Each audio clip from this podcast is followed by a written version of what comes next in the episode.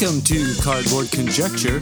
We're a podcast about board games where we have opinions and conclusions formed on the basis of incomplete information.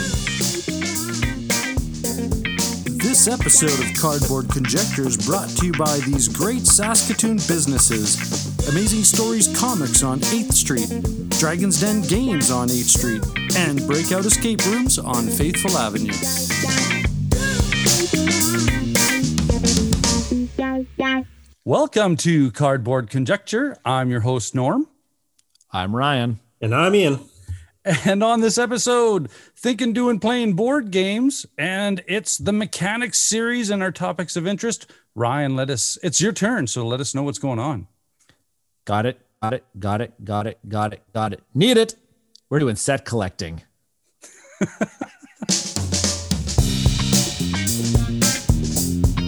Cardboard Conjecture is proudly sponsored by Amazing Stories Comics on 8th Street in Saskatoon. They are the winner of the Joe Shuster Award for Best Comic Book Store in Canada, and they were also nominated in 2016 for the U.S. Eisner Spirit of Comics Retailer Award presented at Comic Con.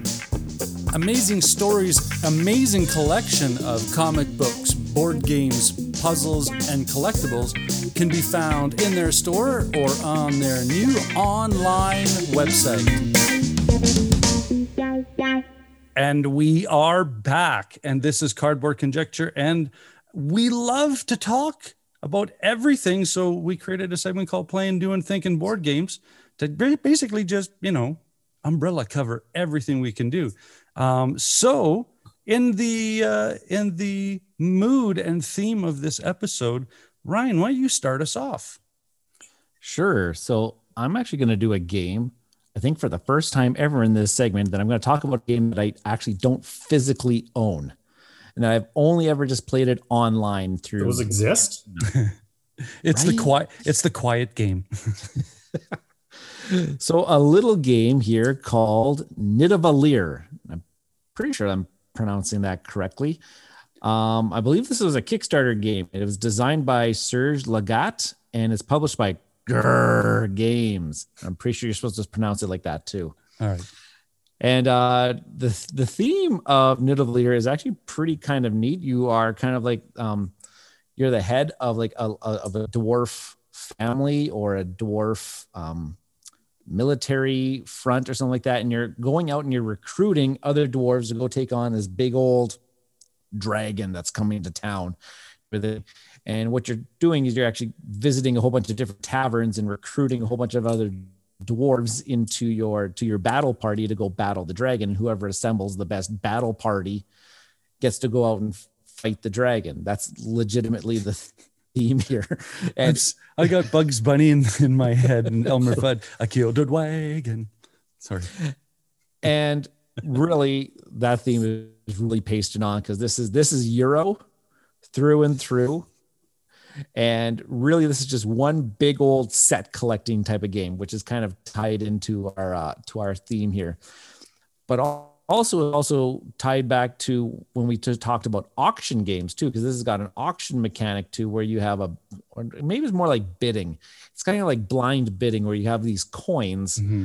and what you're going to do on your turn is you're going to everybody's going to lay down their coins onto the three taverns and reveal them whoever lay down the highest coin gets to pick first and then there's i think there's six different um, dwarf types that you can recruit and they all score a little bit differently. Like there is um, there's there's a set that they um, they they grow by square numbers. So like if you have two, there's worth four points, but if you yeah. have three, nine points. Yeah. And there's another set that grows by triangular numbers. So it goes like one, three, six, ten, kind of goes up a little yeah. bit like that.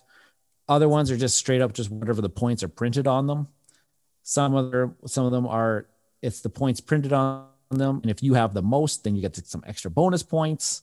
And then there's another set where it's just like, um, however, whatever the value is times the number of dwarves you have in that set. Lots of different set collecting that, are, that are going on. Oh, and and plus there's also the added bonus that if you get once you get one of each, yeah, you get like a, a super, you get a, a hero. Yeah. you get like a hero guy, and they have there's a whole bunch of them in the game that kind of do like ground like um rule breaking things or really really powerful set collecting type of uh, values to them. Really, really neat game. I really enjoy how fast it plays. Mhm. And there's also this other thing because you also have a zero coin. So of course, if you bid with the zero coin, you're obviously going last, but also it has a conversion rate on it because there's always going to be two coins that you don't play on a turn. And if you've ever played your zero coin, you get to add those two coins that you didn't play together. And now you get a new coin. You get to replace the highest valued coin with that one. So if I had a five and a three left over, well, now I'm going to get an eight coin. I'm going to replace my five with an eight. And now I have a little bit better bidding power in the in the future rounds. Really, really neat game.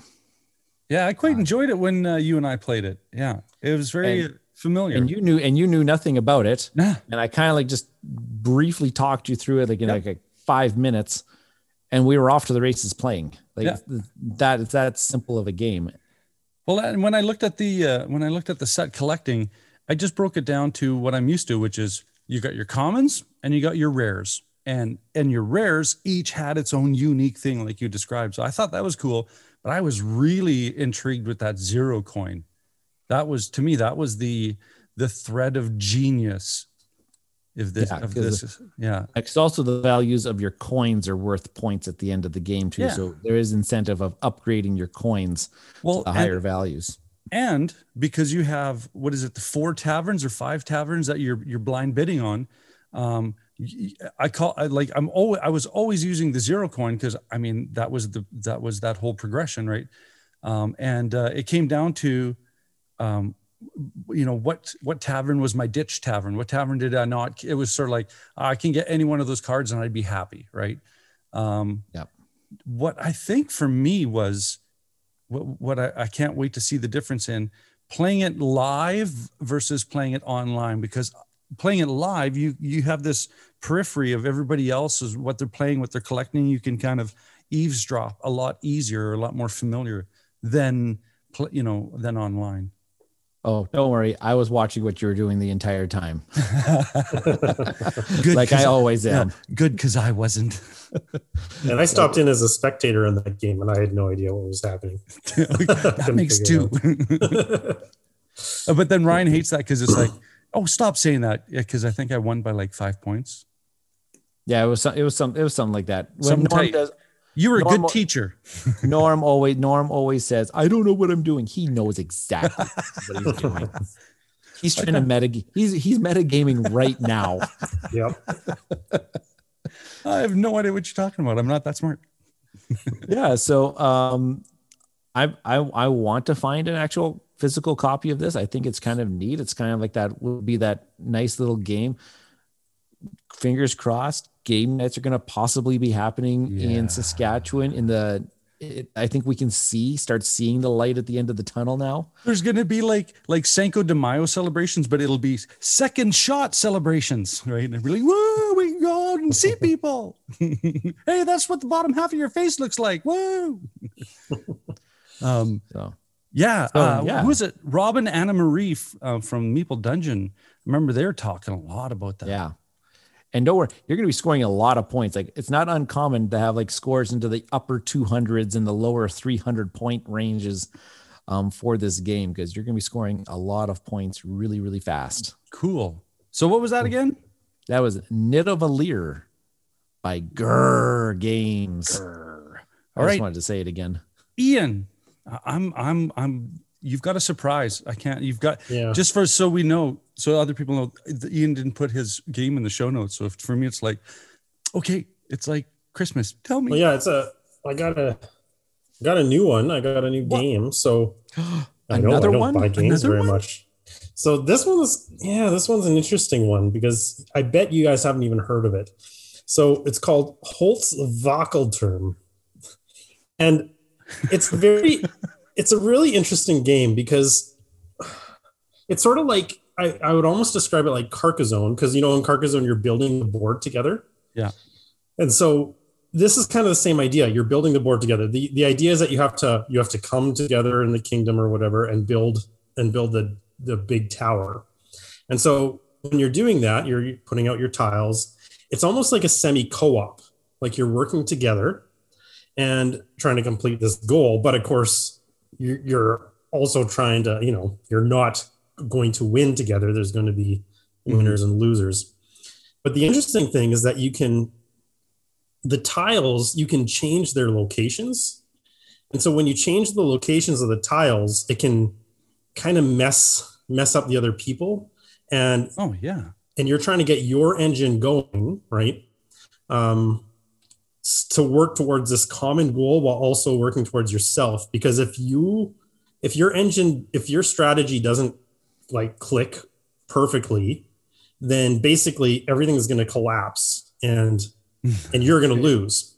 So that's basically that's basically the game. And it's it's really interesting. You're trying to really trying to balance your strategy so that you're keeping the game going but you don't want to be the one that causes it all to fall apart. I was as you're So describing this, yeah. I was just thinking in my a- head, it's this balance, and you're just trying to nudge it a little bit in your benefit without making it collapse. yeah but nudging nudging it a bit can be a problem too but anyway that's holt's Wackel term which is more commonly known by its uh, english name jenga That's what I was. I was trying. I, like- I typed it in. Then when I I was typing it in, then when I hit enter, and then Jenga pops up, I was like, "Is he just talking? Oh, he is talking about Jenga. That's it. That's nice. nice, uh, nice setup and uh, switcheroo. But yeah, I actually bought Jenga. I'm like, why my why does my collection not have Jenga? Gotta have Jenga. It's crazy how much tension that game builds. it's stupid fun. I like it. The Yep, uh, that- that's now, one that comes out quite regularly on a rainy Sunday afternoon or something like that. Because Alex, even our three-year-old, can he's got he's got the idea of take one and then try to put it on top without smashing it. here's the question, Ian. Did you read the rules? You know what? That's that's interesting because I was like, you know what? As we were playing, I'm thinking there are certain rules clarifications, right? Like how high How how low down can you take from, right? Yeah. How low down can you take from things like that? Uh, like exactly how much of your hand you put on the tower? I'm like, there's got to be rules for this. There are no rules in the box. None. there's, there's absolutely zero rules. Is it like a step one, step two, step three, repeat? There's nothing. They just they just assume everyone knows how to play. They don't even put rules in the box anymore. It's so universal. Yeah. Yeah. right? It's so it's, it's like all those rules that we kind of think about, like you can't take from um like three down from the top of the tower. Like so those are just like family rules. I guess you just passed down yeah, by you just make the rules. Oh Mhm. wow! See, now I want to go investigate this. I want to go try to find out if there's a rule set.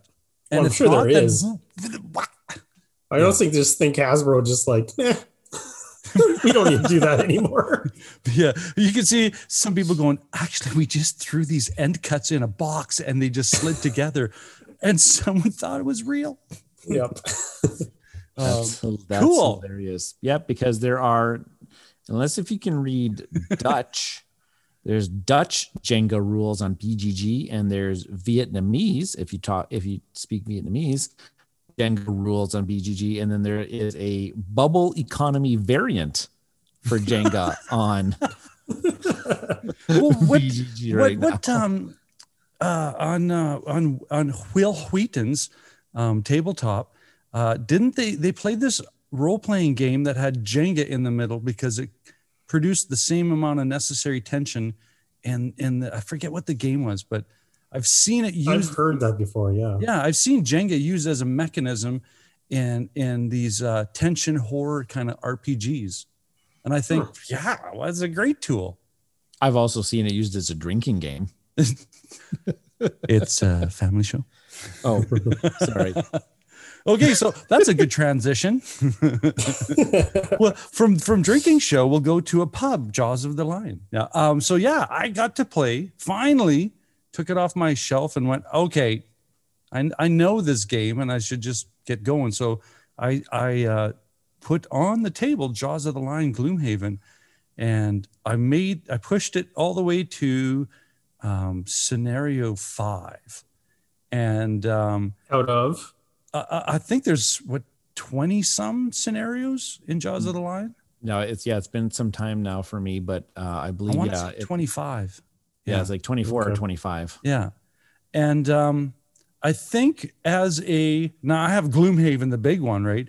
And interestingly enough, uh, uh, this is a lot easier. It's still a quite, you know, a pretty good table hog, but um, it's a shorter time to get set up.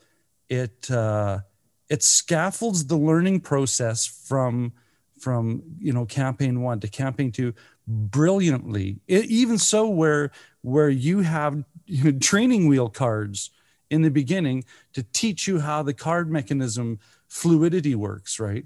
And then as you're progressing, it just like I said that you know if you're not a teacher, scaffolding means give them a little bit and then go to the next level and then build the next level and then and then keep that learning process going.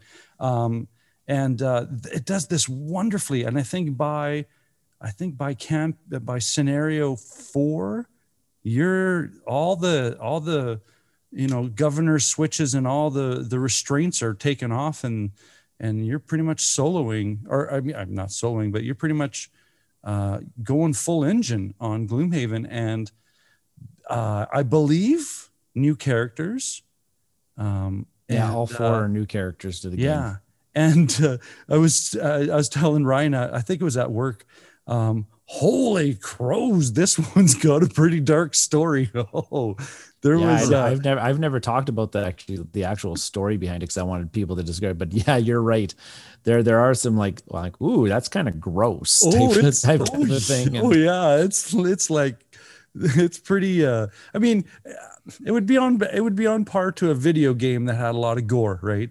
But but this one doesn't have the sound. But you know, unless you got really good imagination and you kind of whoa, let's play this game with the lights real bright in the house. Um, but yeah, I uh, um, I can't say enough about how this game works. And I think the first time when you showed me this game, Ryan, my instinct was this is D and D with cards, and you don't need, you know, a DM. This is it was it was great. It was so much fun, and it remains and and it continues to be um, very intriguing and very uh, what a, what a cool puzzle to solve. nice. Yep, because Frosthaven is on. It's it's gonna. It, I think the latest update said something like August is going to be when, or August or September is when it's going to start fulfilling. And oh boy, I don't think I'm going to play another game for a while. You got a frost for the frost. Yeah, but Gloomhaven, Jaws of the Lion. Did you finish Jaws of the Lion? Yeah, we yeah we finished it a while ago. Cool, cool. Yeah, it's really it's really good. I'm chomping at the bit for some new some new Gloomhaven, and you can actually import you can actually import those characters Mhm. from Jaws of the Lion into Gloomhaven Yeah, as like expansion characters. yeah, you can bring them across. Uh, Ian, have you have you had a chance to do any Gloomhaven? Nope, not yet. Oh, no, Um, we we have a we have a friend. Brett has Gloomhaven, but I don't Yeah, think he's has actually it. ever. I don't think he's actually ever dived into it yet. No, Well- I've been bugging him though. I've Well, when I'm get- when I push through, going. this is one of my one of my objectives too is to actually play it to completion. so when I get it to completion, I'll just pass I'll pass Jaws of the Lion on to you, and then you can you can run through it and then and then go. I think I might need to get the big box Oh. Or get a frost for the frost. See, the problem with the big boxes isn't there like a whole like fifty something Oh, there's like, scenarios? there's like generations worth of At the I, so I I'm really resisting going in with the mindset of completion. I just right because that's a, that's a big ask. But you, So, but with yeah. the big box, you don't play them all. You play, you play your selected linear path that you've that you No, go through the let, game. let, let, let, let, let, let, the guy who finished Gloomhaven. yeah, well, that's what I mean. the Like book the book has like over 90 scenarios yeah, and your campaign is going to be somewhere be probably between 50 to 60 scenarios yeah. See, I have to be okay with not finishing that. kind of like how I'm starting to be okay with understanding George R. R. Martin is not going to finish his series. I'm almost there in my head. I'm almost was a- okay with that, but For those who didn't see, there was a couple eye twitches from Ian. cool. So yeah, that was uh Jaws of the Lion. This episode of Cardboard Conjecture is proudly sponsored by Dragon's Den Games, located in the Louis VIII Mall on 8th Street in Saskatoon. Swing by Dragon's Den Games and let Darren, Al, and the awesome staff help you out in search for great board games, role playing games, miniature systems, and all of the related accessories. Be a part of their gaming communities that have scheduled events in their great gaming area. Dragon's Den Games, Louis VIII Mall on 8th Street in Saskatoon.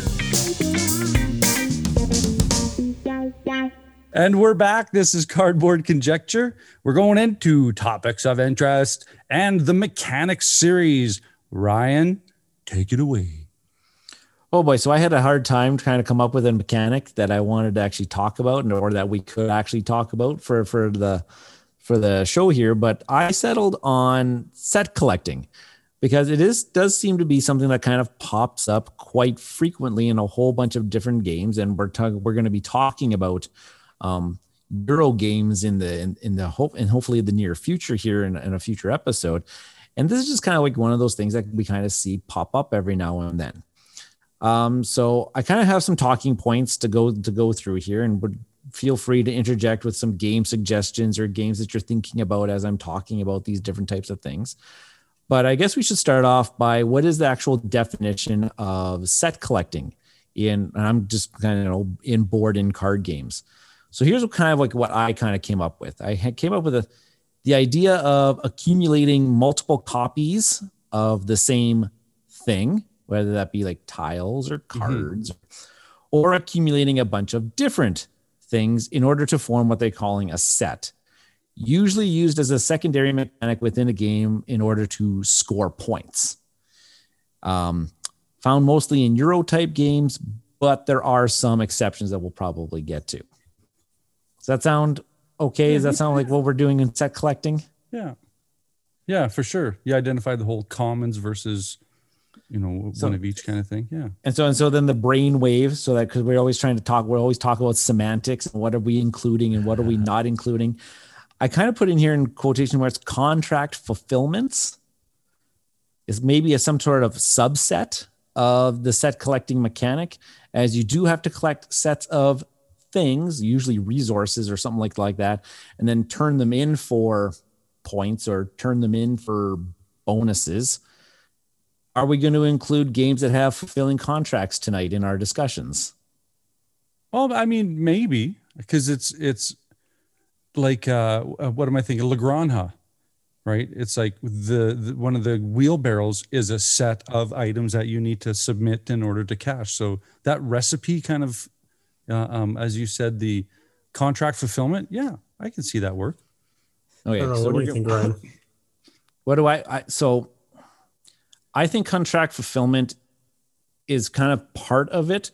But when I'm thinking about like, so if I say this game has set collecting in it, or hey, this when I'm talking about describing a game and it says, oh, by the way, this is kind of like a little set collecting thing yeah. that's going on here, it usually is indicating that you're going to be accumulating something for the end game. You're going to say, if I have five of these at the end of the game, you're going to score 20 points. But if you have six of them, yeah. you're now going to score 30 points at the end of the game, type of thing.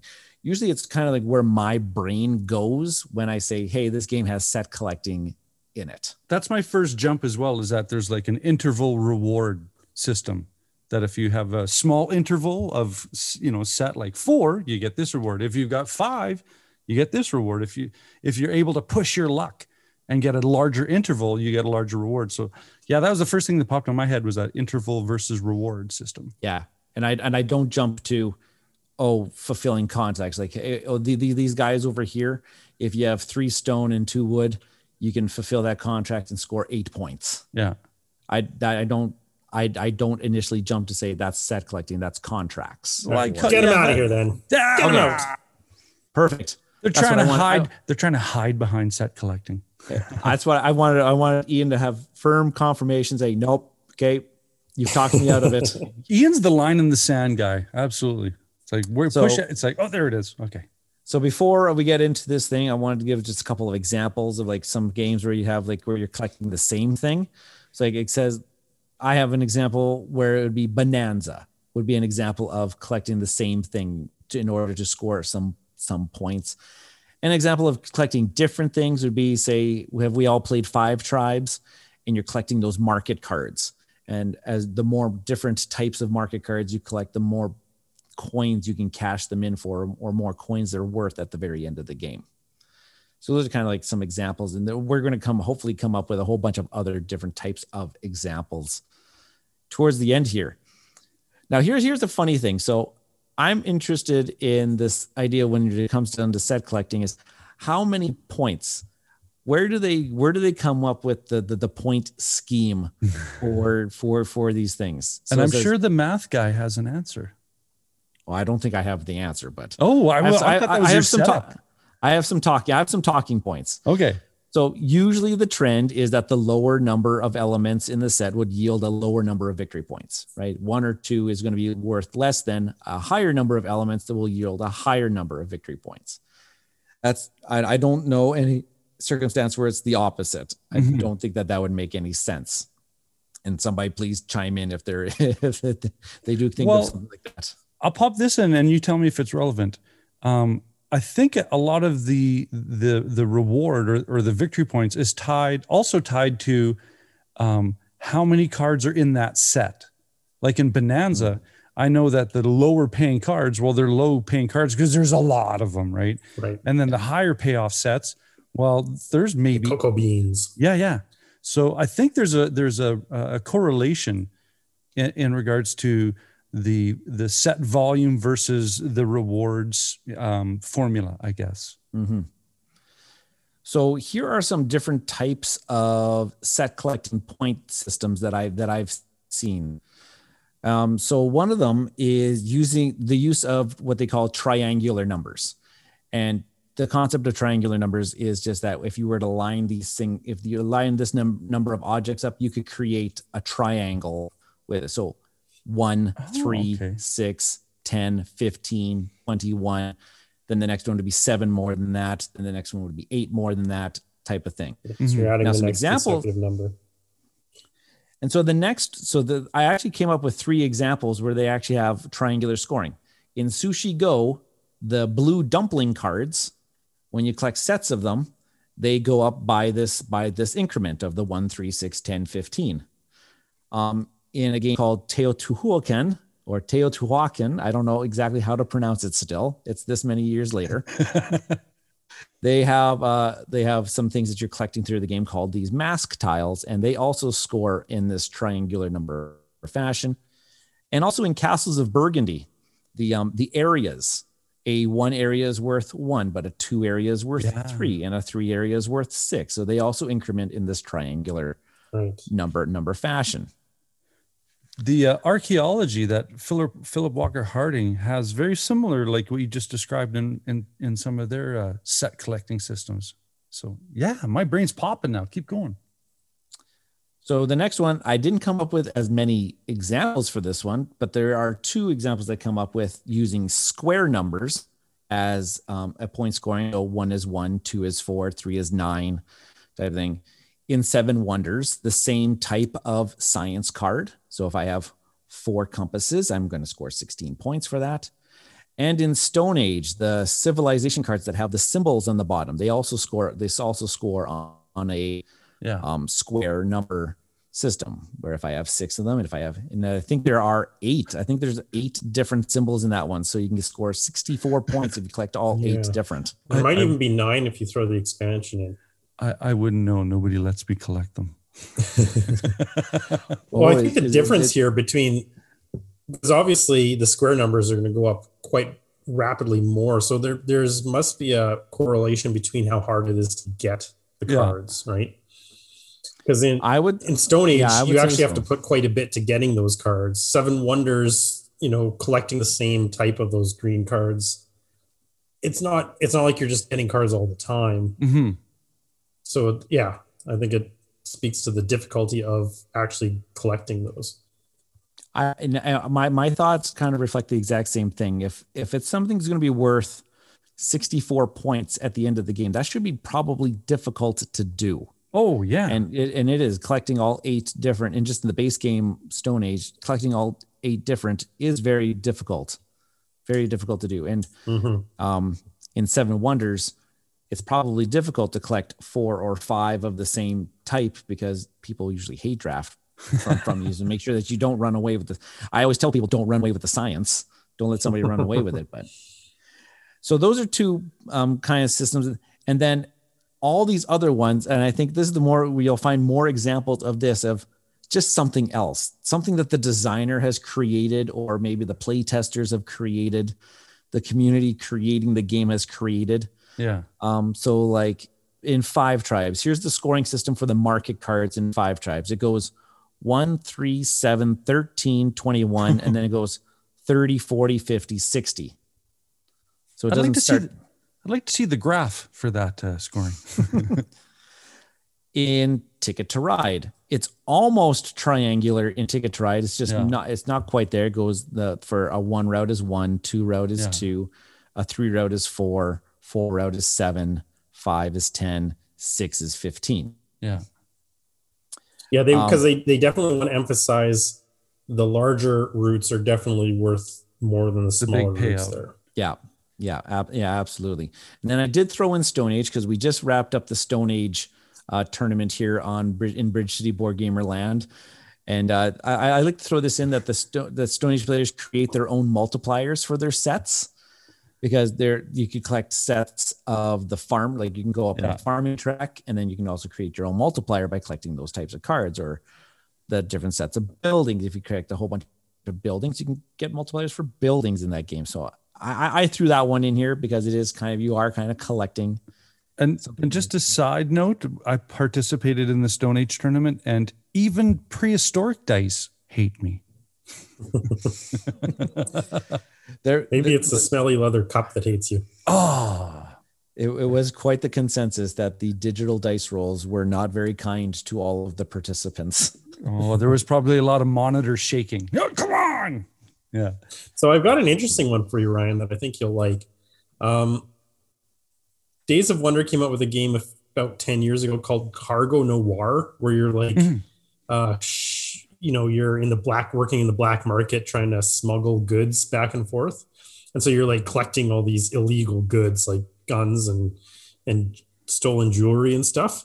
And so you're trying to collect these goods and cash them in for, for these cards to get you big points. Uh, but they've you can either collect all the same or you can collect all different. And when you collect all different, depending on how many you've got, it goes up triangular. If you collect all the same, it goes up with square numbers. So that game actually does both of those. Mhm. Wow. And so it's got a two tier system What for does cashing in your. what your does points. Targi? Does Targi utilize So- that? So so Targi does a little bit different. So in Targi, you're collecting the Targi cards that you're going to lay out in front of you, and if you have uh, a row of all of the same, it is worth four points at the end of the game. But if they're all different, then that row is only worth two points at the end of the game. And if there is ever just like just one set of repeat and everything else is different, well, then it's worth nothing. It's either Yeah. got to be all the same or all different in order to get those. So it's created its own get base bonuses. system. Yeah. Yeah. Yeah, The, it's kind of um, the same with this one too. Dragon Castle, uh, which I I love playing, um, has a very similar scoring system to Ticket to Ride, and I think that's why um, Mel likes it a lot because of the fami- familiarity. She loves Ticket to Ride and she loves this set collecting. So, so yeah, no, the um, that mechanism, it's solid. Like Yeah, in regards so- to to making things work.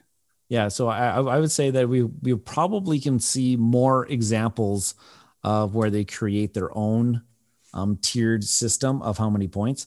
And I put a note here that I say I really enjoy when games offer the collecting of different things to form a set because there's usually a very few of a certain thing in Right, you order can- to yield the higher point toils. You can funnel it a little bit, right? The same Yeah. thing that co-op does with their uh their fuel fuel to win thing right you'll collect you'll collect a certain number of cities but they got one that's rare it's the same idea Yeah, That's or I guess, I guess we should make this a little bit more global we could say like the monopoly at mcdonald's right yes. I, Yes, you're trying I to felt a piece of straw chewing on the corner of my mouth. Is well, you know. yeah we've got certain tabs that are uh, that are more rare, and they can control the flow from that. Yes, exactly, exactly. So, um, yeah, so I thought that's kind of there's, there's some interesting points there about how the set collecting, and so maybe as listeners are listening to this, you're thinking about games you've been playing that you've collected sets and how are they scoring their points. I think it's really, I, I don't know, it was, it was, interesting from a mathematical standpoint. And I bet you you're right, Ian, too, that in games like Sushi Go, it's harder to collect, it's easier to collect those dumpling card than it is, say, in Seven Wonders to collect those um, compasses or tablets or something along those lines.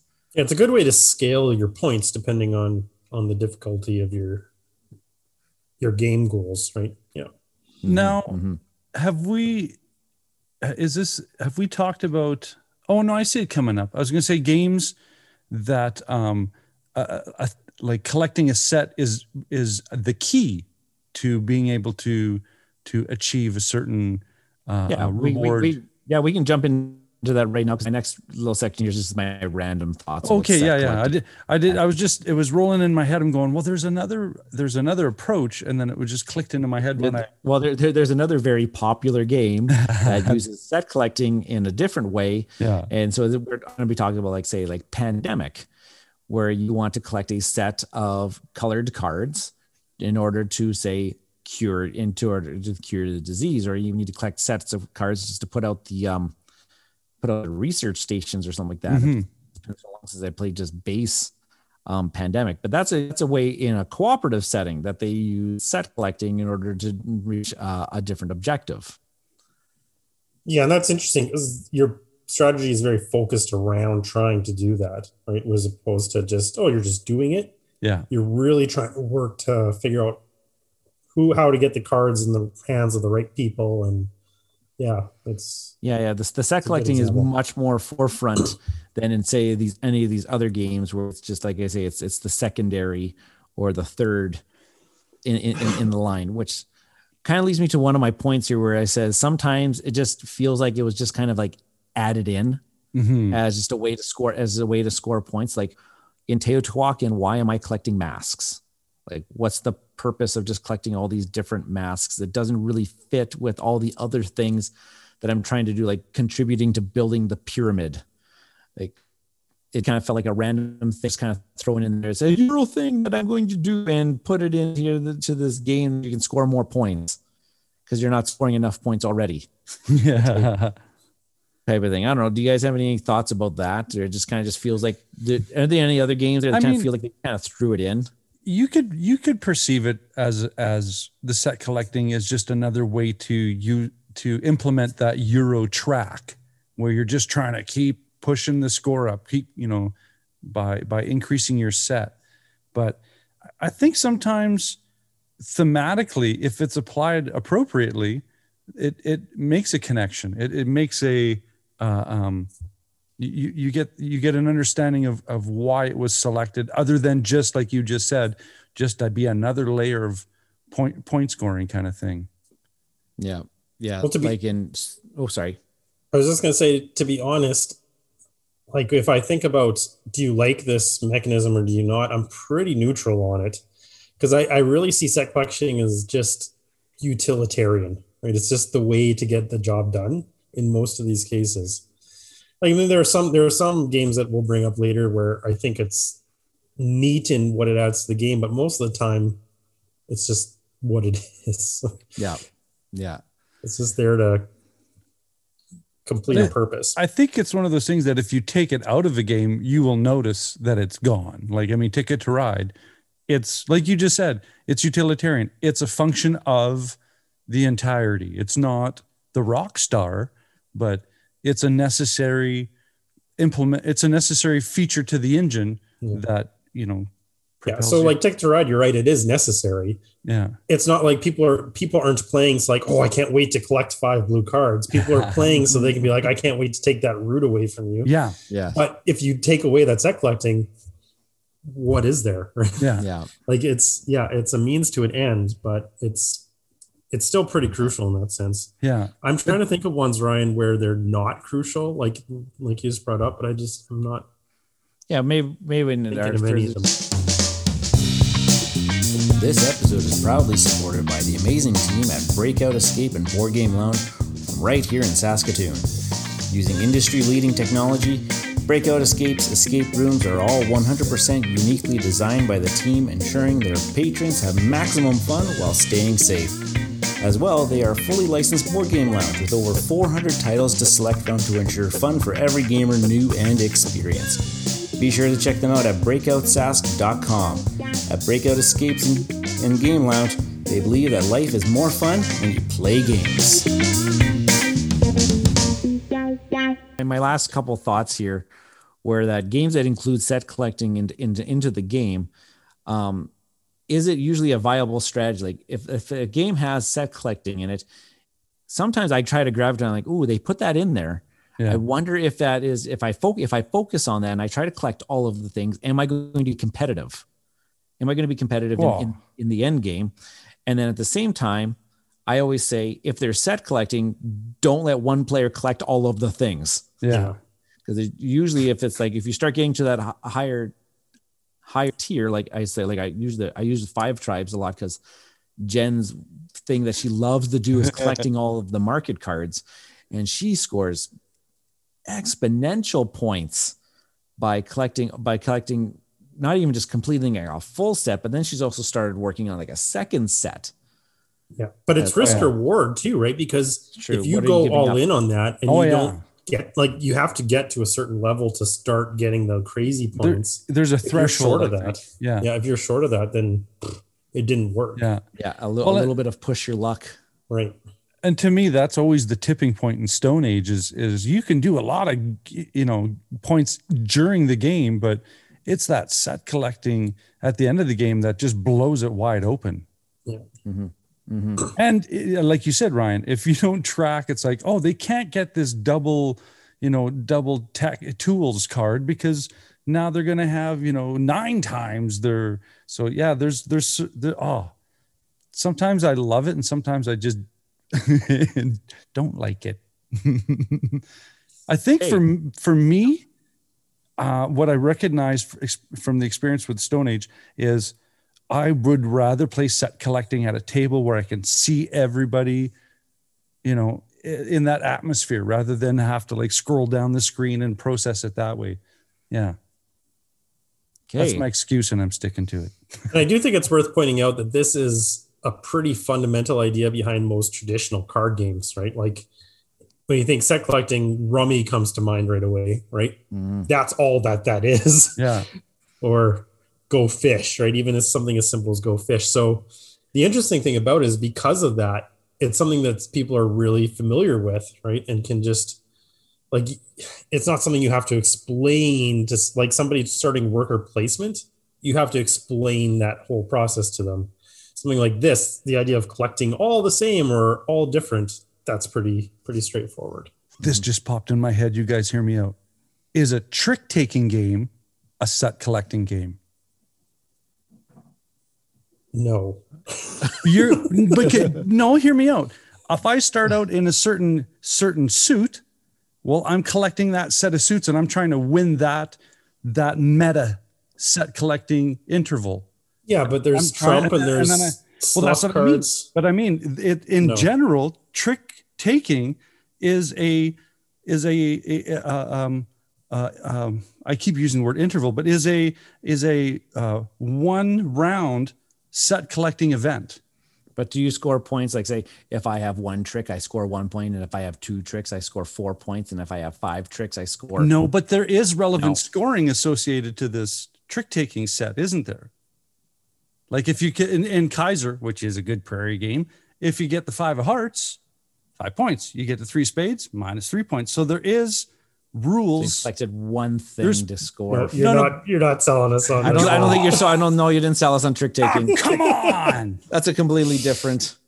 That's a completely different mechanic. Well, you know what? I'm going to talk to Dave about this because he always has his stats backwards. So I got a fan there. Okay. Okay, well, is that the segue now into talking about some of our favorite games that incorporate set collecting? Yeah. I'm going to start off with Kaiser. It's a trick taking game. Quiet. Ian, you got some interesting ones down here. Talk to us. Okay, so one I came up with is Dinogenics, the dinosaur island building game. Not Dinosaur Island though. And it's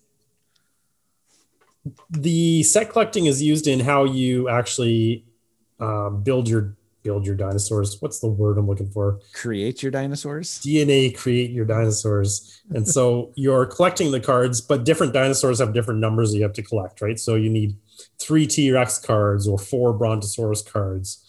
Or the, so the easier ones, like a Stegosaurus, you only need two cards and so on. So that's like when I said utilitarian, that's definitely how it goes in this game, right? This is just a just a way to get the dinosaurs. The game is built around everything else, how you manage the dinosaurs and everything, but this is just a way to get the dinosaurs. But it's interesting because there's different ways to get the cards, right? There's different ways to collect. You can buy them in a market. You can uh, shuffle through a discard deck, try to find the one you want. You can just draw randomly to get what you want. So there's different ways to do it. Mm-hmm. But I mean, otherwise, it's pretty straightforward. It doesn't have the different well, it doesn't really have the different points, right? So you either collect four Brontosaurus or nothing. So it doesn't have that point. Uh, but no, that so progression. that collection in a in a kind of like an interesting way that you know I need to collect all of the same thing, and my reward is I get to create a I get to create a dinosaur, which Right. are worth points. yeah, the dinosaurs Themselves. themselves are worth The, points. the dinosaurs themselves are worth points in in, in the end. Mm-hmm. I'll accept that one. Well, I don't care if you accept trick taking. I'm just saying. um, I want, yeah, I want to uh, just go back and quickly mention Dragon Castle. That, as Ryan says, mahjong with a theme. Um, that's it's very familiar because it's very similar to the Ticket to Ride um, collecting, and uh, they use a different term. You know, it's like when you when you lay a route. I think they use consolidation. That's what they call it. And uh, but I really, I'm so uh, um, connected to the three dimension, the three dimensionness of that that set collecting building because as you build up the layers of your temples, those layers become end of game scoring points. If you have you know one a one level temple with a with a roof on it, or a two level or a three level. So I like how they incorporate that set collecting with that dimensional um, scoring element too. So I, I, I thought that was very, um, very smooth and cl- and clever in regards to just adding another subtle approach to it. Yeah, one uh, a, a game that I, I that I I actually enjoy, and it's not the main. It, obviously, it's one of these games where it's like it's not the main thing that you're doing do, but I always find it's really hard to do is in Tokaido when you're going shopping. oh You're yeah, trying to and you're trying to collect the different types of souvenirs. That's a good it- I- always I always get frustrated because I was like, okay, this time I want to try I want to try the shopping strategy, but then I always get a character that doesn't really seem to go with the doing the shopping because money is so money is so tight in uh in Tokaido, and you need lots of it in order potentially you need lots of it in order to um to, to collect the multi at least Yeah. get one set, but to collect multiple sets. And I find that one's interesting too because if when you score the um get one, you get one, and then the next one you get you add on to that total. It's Yeah. not worth it. it's not like, hey, I got a set of four, I get 10 points. No, it's got the one is worth one point, and then the next one was worth three points, and then the next one was worth four points, and then Yeah. the next one is worth so and you got points every time that you did collect. The, Yeah. the. The kept, sta- it kept the stacking- accumulating Yeah, the stackingness of it. Cool. it kept accumu- accumulating. So and that was one that usually you don't see that one quite often where it accumulates afterwards. It's usually, hey, a set of four is Yeah. is this. Well, I guess it is kind of like it is kind of like that, but in the the game play, Mhm. you kind of just always track your points instead of Well, and and very end. typically there's not too many games that allow you to add to your set once your set is played. yeah. Yeah. Yeah. Ian, do you got another one? Yeah, this one I think it's a little bit more tied into the whole overall gameplay. Um, have you guys played Zooloretto? I've heard of it. Uh, yeah, once. I think I played it once with you. Yeah, that I think so. Yeah. So with Zooloretto, you are collecting animals, and you've got s- I don't remember exactly how many, like four different pens or something like that in your zoo that you're trying to fill up as much as you can. Every pen fits a different number of animals, like so one will fit five, one will fit six, and then there's different points based on if you fill it all the way or if you're like one short from filling it and so on. So it has a point progression there. You can only have one type of animal in each pen, though. So you're trying to collect all the same type. But the set collection ties into the main mechanic, which is uh, the collecting the the trucks that the animals are coming into, and so you're pulling tiles and putting them on a truck, and eventually people start taking the trucks once they think they've got what they want in there. So it's got a little push your luck, like, okay, uh, do I wait for the truck to come be more full before I take it, get greedy, or do I just take it now because it's got some things I want? But that's crucial because if you start collecting more animals than you can fit in your zoo, right? Because remember, you have to have Yeah. the same type. So if you pull out a different animal that is not part of your zoo, you're going to start losing points. So you lose points for any extra animals that you have because you so you really don't want those. And so this idea of collecting only what you want really ties into the whole conflict of the central conflict of the game. Cool. Nice. I And- um uh, your your sense of penalty um is a good segue into. uh, Are you have you wrapped up? Yeah, Or- don't go for it. Yeah, no, your your your sense of penalty um, is a nice lead into the one that I, I, I like. My the one I'm going to present. Uh, quickly did some research, and this popped up on the list in BGG, and you know when you put the filter, and uh, I have to think about it and go, yes, it does qualify, but it's so intriguing as to the duality of of this game set collecting, and this game is arboretum, where you're collecting a species of trees and you're trying to split the difference as to which ones am I planting in my arboretum and which ones am I going to hold back in my hand to try and score, not to score points, but to try and have a bigger hand value so that I can score the set on my tableau.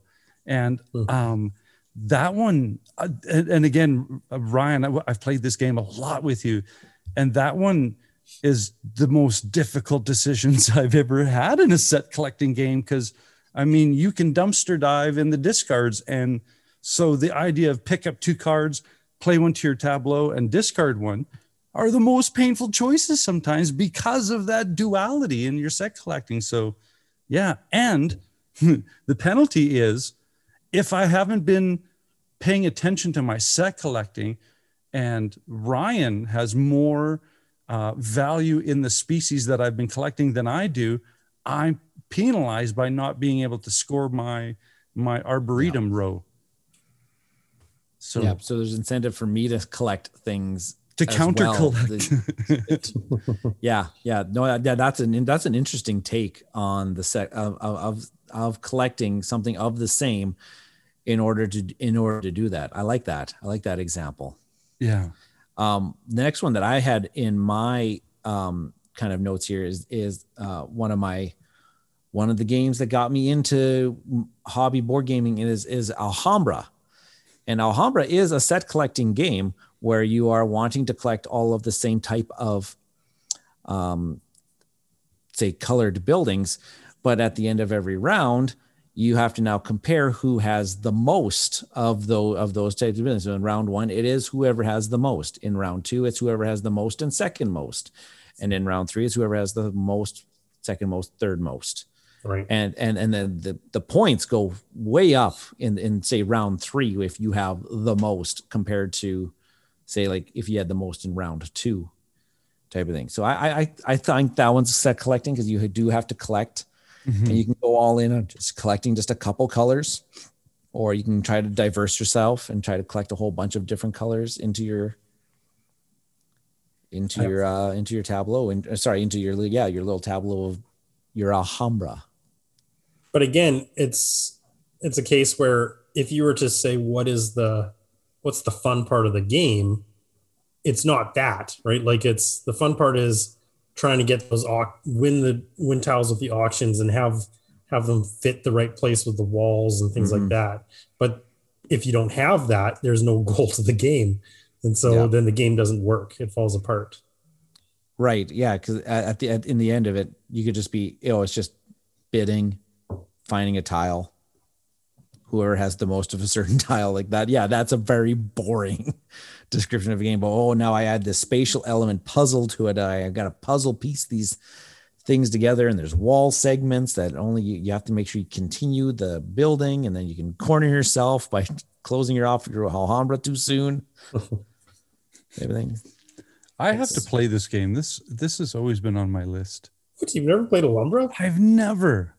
Oh my goodness. That's what I mean. I have to yeah play this that, game. that's a that's a it's an it's an oldie at at this by my standards this is Yeah, an old, but- but I mean, the, usually it those are the ones that have the best foundational play of those mechanisms like el grande uh, there's i'll never play another you know area control because it's awesome and it's old so don't don't discredit the uh, classics man that's hey that's that's ian's line that's true i should pay him a licensing fee then ian you got another one Uh, yeah, I'm gonna okay. I'm gonna throw this one in just uh, just for the fun of it because it's an example of a very very minor addition into the into the mix, and that's Cyclades. Because Cyclades is kind of a mess of a whole bunch of different stuff going on. Like ev- pretty much every mechanic series we've had has had some piece of Cyclades, I think. But this is interesting because the goal of Cyclades is to get a city or build two cities, actually, two cities. But two of the ways you do that, and I think there's only three ways to do it, are set collection, and they're different types. And so one is collecting four cards of the same kind. Now, I don't know that that fits because those are the only cards you can get. So basically, you're just trying to get four cards. Maybe that doesn't fit now that I'm thinking about it. but he's gonna talk himself out of it but the second one, the second one is that you have to build the little buildings. There's four buildings, and once you build all four buildings, then they become a city. They merge and become a city. And so you're that's a set collection there because you're trying to get the get the different cities. You have to have each one of each kind in order to uh, build your city. Then that's basically one of the two points you need to win. cool yeah Yeah, I don't know. Maybe it's not that big of a no i mean not that prominent of a feature in the game, but But it, but like we got going back to that idea that if you take it out, then the game like like Jenga, if you pull that piece out, the game just doesn't work properly. Yeah. that's true I'm uh, my last suggestion here is again looking at it from the reverse, where you don't want to collect a set, and this one is cockroach poker, where Mm. if- ah, and- yeah and again um i i i i've played this a lot and i always kind of go oh well you know it's just this it's just a small little filler game but uh, there's i have so many giggles playing this game so it's that idea of everyone gets a hand of cards and you're it's a bluffing game but you don't want when when you get called or you're on your bluff or you lose your bluff you have to you have to retain whatever it is. So it's a frog or like i think there's eight different sets. And uh and it's a unique game as far as its uh, end of game conditions. It's it's whoever has uh, a set of four of one type loses the game. There's no winner. It's whoever loses first and then the game's over. And right. I think that is such a really cool approach to again flip that idea on its head and go well instead of instead of wanting to collect you that's the opposite. You want to stay away from it. So what I find um, the most exhilarating and and and panic moments in the game is when you start collecting two of something people don't really lean on you because in that game you can you can take a card and you can bluff to anybody. People can hmm. dogpile on people. And what happens is let's say somebody has three spiders. Well all of a sudden people are going right at that dog dogpiling that person and and the anxiety goes up and the stress goes up and the laughing goes up. And i think what i what i like the most about this game coming from from teaching psychology is the how the body language changes how the vocal intonations change because someone will go it's a spider. It's like whoa where, where did that voice come from? Uh no it's not right? Um and so yeah i like this game is based on set collecting with that idea of bluffing. And i i uh, this is one of my favorite uh giggles absolutely if i was to say what set collecting game made you laugh the most this one I like that one. Yeah, Yeah. that's a good pick. Hey there! If you like the content that we produce and the type of show we're creating, please leave a happy rating on iTunes or the podcast platform that you use. This would be such a great gift and it would help make it easier for others to find us when they search for board game podcasts. And thanks for listening. maybe in the same vein, but this one you kind of do want to collect all of the same thing, but it creates moments of hilarity and everything is pit. Oh yeah, good old pit. Good, good old, good old pit of you're just trading, just trading cards back and forth until you got your set. That what is it? Not is it nine something eight or nine or something like that? Yeah. And then you'd be and you ring the bell and you're like, I got it. And this is the one where you're yelling aren't you where i got this i got this so this is definitely two, two, This three, three. definitely a masks only pandemic post-pandemic game one. One. playing pit and we got the collector's masks this time And then once somebody starts yelling one, one, you're like, don't trade with him. yeah Don't trade with him. He only needs one thing. yeah oh cool that well, Yeah. this, was- this was a this was a great topic i never uh never thought to explore this Well, yeah, we, we surprised myself too. I didn't. I was like, "Wow, boy, you're gonna we're we're we're grasping at straws here to get." uh But we had a good discussion yeah about set collecting. We collected many We of collect- thoughts. Yes, yes, we did. Cool. Well, that being said, uh, we're going to round out this episode by thanking you so much for listening and uh, taking the time to uh, care about what we have to say about board games. And uh, I'm your host, Norm, I'm Ryan. I'm Ian. and we'll catch you later.